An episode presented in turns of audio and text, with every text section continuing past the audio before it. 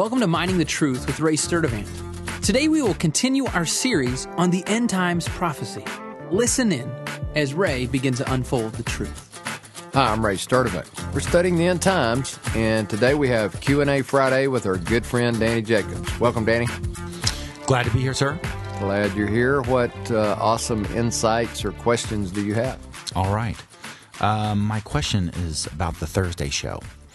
Uh, somewhere around uh, midway through it, you talk about um, how Satan is let go. He comes out of prison and then is able to gather another army and go against Christ one last time after the thousand years, the, the millennium.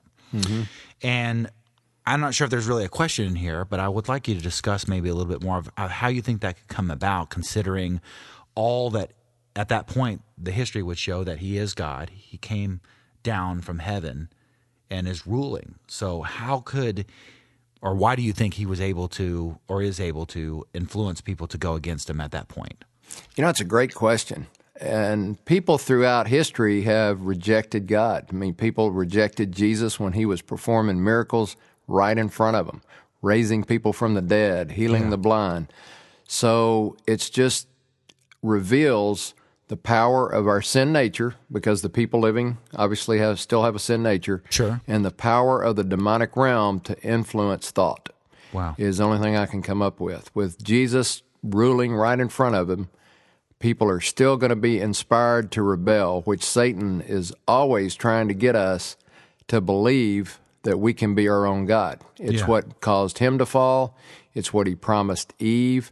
You remember when uh, he told her that uh, she would not die if she ate the fruit. Right, that right. God was actually scared of her wow. because she could be on equal terms with God if she just would eat the fruit, and she would know good and evil just like God. Yeah, so it's a, yeah, it's the same lie that he tells all of us.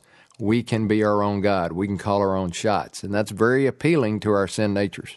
Indeed, it is. Uh, my second question is about these uh, gigantic ice balls. No, not really.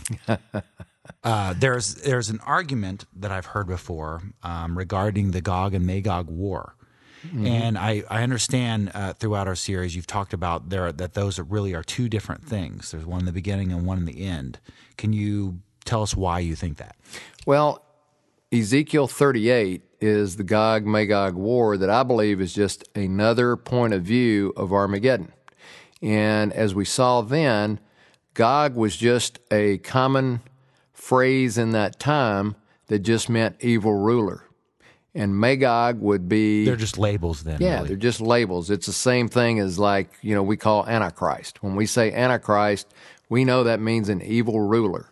And so Gog is not someone's name, it just means an evil ruler. And Magog just means land of Gog. So it is this evil ruler in the land or people that he comes from. Well, that's all the time we have uh, for today. And uh, we thank you for tuning in.